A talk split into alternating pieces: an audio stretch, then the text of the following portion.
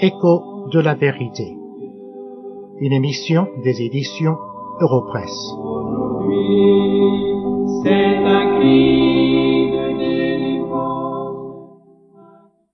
Vous qui écoutez régulièrement les émissions d'Écho de la vérité avez certainement remarqué que dans ces émissions, nous vous parlons toujours de la Bible. Aujourd'hui, le passage de la Bible sur lequel nous voulons vous parler se trouve dans le Nouveau Testament, dans l'Évangile de Jean, le chapitre 12. Et si vous avez un Nouveau Testament ou une Bible, je vous invite à le prendre, car vous aurez toujours besoin d'une Bible ou d'un Nouveau Testament lorsque vous écoutez ces émissions.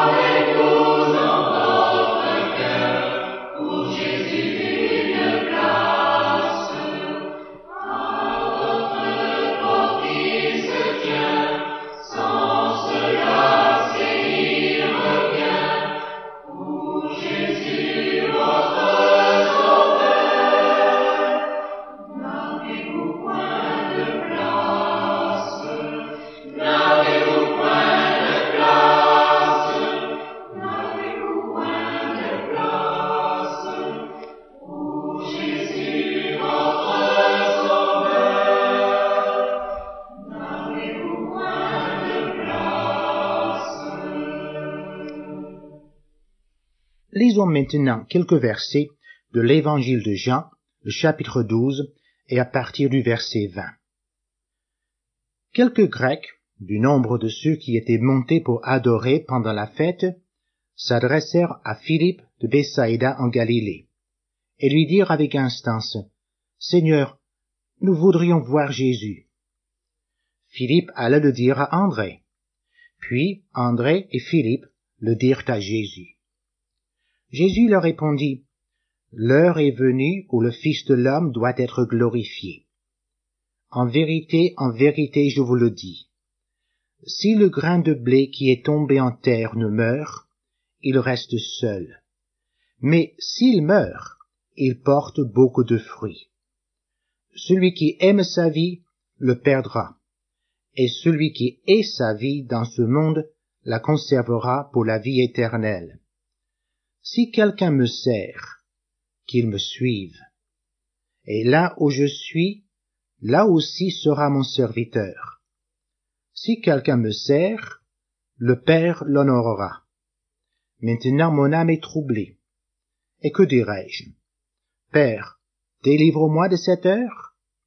Mais c'est pour cela que je suis venu jusqu'à cette heure. Père, glorifie ton nom et une voix vint du ciel. Je l'ai glorifié et je le glorifierai encore. La foule qui était là et qui avait entendu disait que c'était un tonnerre. D'autres disaient un ange lui a parlé. Ce récit se situe dans ce que nous appelons maintenant la semaine sainte, c'est-à-dire la semaine qui précédait la mort du Seigneur Jésus dans cette semaine de crise pour le Seigneur Jésus, le Père lui a parlé directement du ciel. Nous l'avons vu dans le passage que nous avons lu tout à l'heure au verset 28. Une voix vint du ciel, je l'ai glorifié et je le glorifierai encore. Seulement trois fois pendant la vie terrestre du Seigneur, le Père lui a parlé directement du ciel. Et à chaque fois, c'était à une grande occasion dans la vie du Seigneur Jésus. La première fois, et nous en lirons le récit dans l'évangile de Marc, le premier chapitre et le verset 11, c'était lors du baptême du Seigneur Jésus. La deuxième fois, et le récit se trouve dans l'évangile de Marc, le chapitre 9 et le verset 7, c'était lors de sa transfiguration. Puis la troisième fois, nous l'avons ici, juste avant sa mort. Autrement dit, Dieu le Père s'est servi de cette façon miraculeuse pour manifester sa présence avec son Fils pendant sa vie terrestre seulement trois fois. Il aurait pu le faire davantage, mais il n'a pas fait. Et chaque fois qu'il l'a fait, c'était à un moment précis et lors d'une grande occasion dans la vie du Seigneur Jésus. Et si nous lisons attentivement toute la Bible, c'est-à-dire l'Ancien Testament et le Nouveau Testament, nous constaterons que ces grandes manifestations spéciales de Dieu, c'est-à-dire des miracles, ont toujours été données pendant les périodes de crise, soit dans l'histoire de la nation d'Israël, ou soit dans l'histoire de l'Église. La première période était lors de l'exode d'Égypte, lorsque les enfants d'Israël ont quitté l'esclavage en Égypte pour se rendre dans la terre promise. Là, il y a eu une période de miracles. La deuxième période, c'était lors de ces moments de crise du temps des prophètes. Puis la troisième période était pendant la vie terrestre du Seigneur Jésus. Et la quatrième période, c'était lorsque les apôtres posaient les fondements de l'Église. Nous ne nions pas que Dieu peut faire des miracles, même aujourd'hui. Mais il n'y a rien dans les Écritures qui nous dit que Dieu est obligé de le faire, et que s'il ne se manifeste pas de cette façon, il n'est pas un Dieu tout-puissant. Non, Dieu reste un Dieu tout-puissant, même si il décide de ne pas exercer ses pouvoirs miraculeux tous les jours. Je dis ceci d'une façon claire parce que beaucoup d'auditeurs nous ont écrit pour demander s'ils étaient vraiment enfants de Dieu s'ils ne parlaient pas en langue, par exemple. Nous ne nions pas encore que Dieu peut donner le don de parler en langue. Mais ceci n'est pas du tout un signe qu'on est enfant de Dieu. Non, le signe qu'on est enfant de Dieu, c'est lorsqu'on a la foi en Jésus-Christ seul.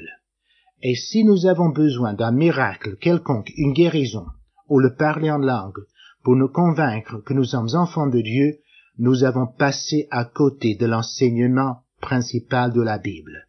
Qu'est-ce qui nous sauve? Ce n'est pas un miracle autre que le miracle de la nouvelle naissance. Ce n'est pas la guérison. Ce n'est pas le parler en langue. Non, c'est la foi en Christ seul.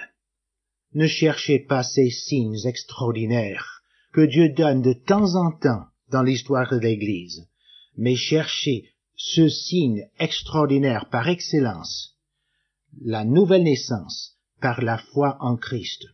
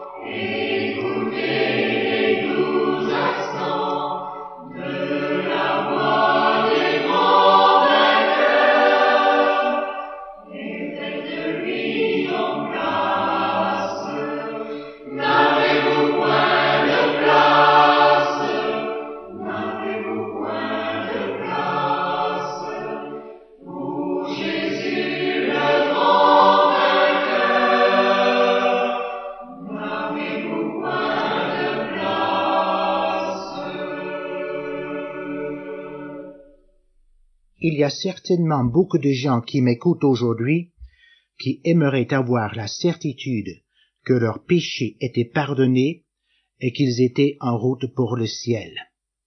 Mais pour avoir cette certitude, ce qu'ils cherchent, c'est un signe extraordinaire de Dieu, que Dieu se manifeste d'une façon spéciale pour eux, par une lumière, par un signe, par le parler en langue, par une guérison, ou quelque autre moyen et ils attendent et ils cherchent et ils n'arrivent pas à avoir cette assurance du salut. La raison en est, c'est qu'ils cherchent là où cette assurance ne se trouve pas. Écoutez un verset que je vous lirai de ce même évangile de Jean, le chapitre 3 et le verset 36. Celui qui croit au Fils a la vie éternelle. Celui qui ne croit pas au Fils ne verra point la vie, mais la colère de Dieu demeure sur lui. Alors, la vie éternelle, où se trouve-t-elle? Elle se trouve uniquement en Jésus-Christ. Et celui qui croit en Jésus-Christ a la vie éternelle. Bien sûr, pour croire en Jésus-Christ, il faut aussi se repentir de ses péchés, c'est-à-dire il faut quitter le péché, il faut abandonner tous nos propres efforts pour mériter le salut. Il se trouve uniquement en Jésus-Christ. C'est en lui seul qu'il faut mettre notre confiance. Lorsque Christ est mort sur la croix du calvaire, il est mort pour nous. Il n'a rien d'autre à faire que de mettre sa confiance dans cette œuvre de Jésus-Christ. Mettez votre confiance en autre chose, et vous serez éternellement perdu. Alors, je vous invite aujourd'hui, ne cherchez pas les miracles et des signes extraordinaires de la présence de Dieu avant de croire, mais regardez plutôt à ce signe par excellence de l'amour de Dieu et de l'efficacité du salut que Jésus a procuré, c'est-à-dire la croix de Christ. Et mettez votre confiance, votre foi en Christ seul, pour le salut, pour l'éternité.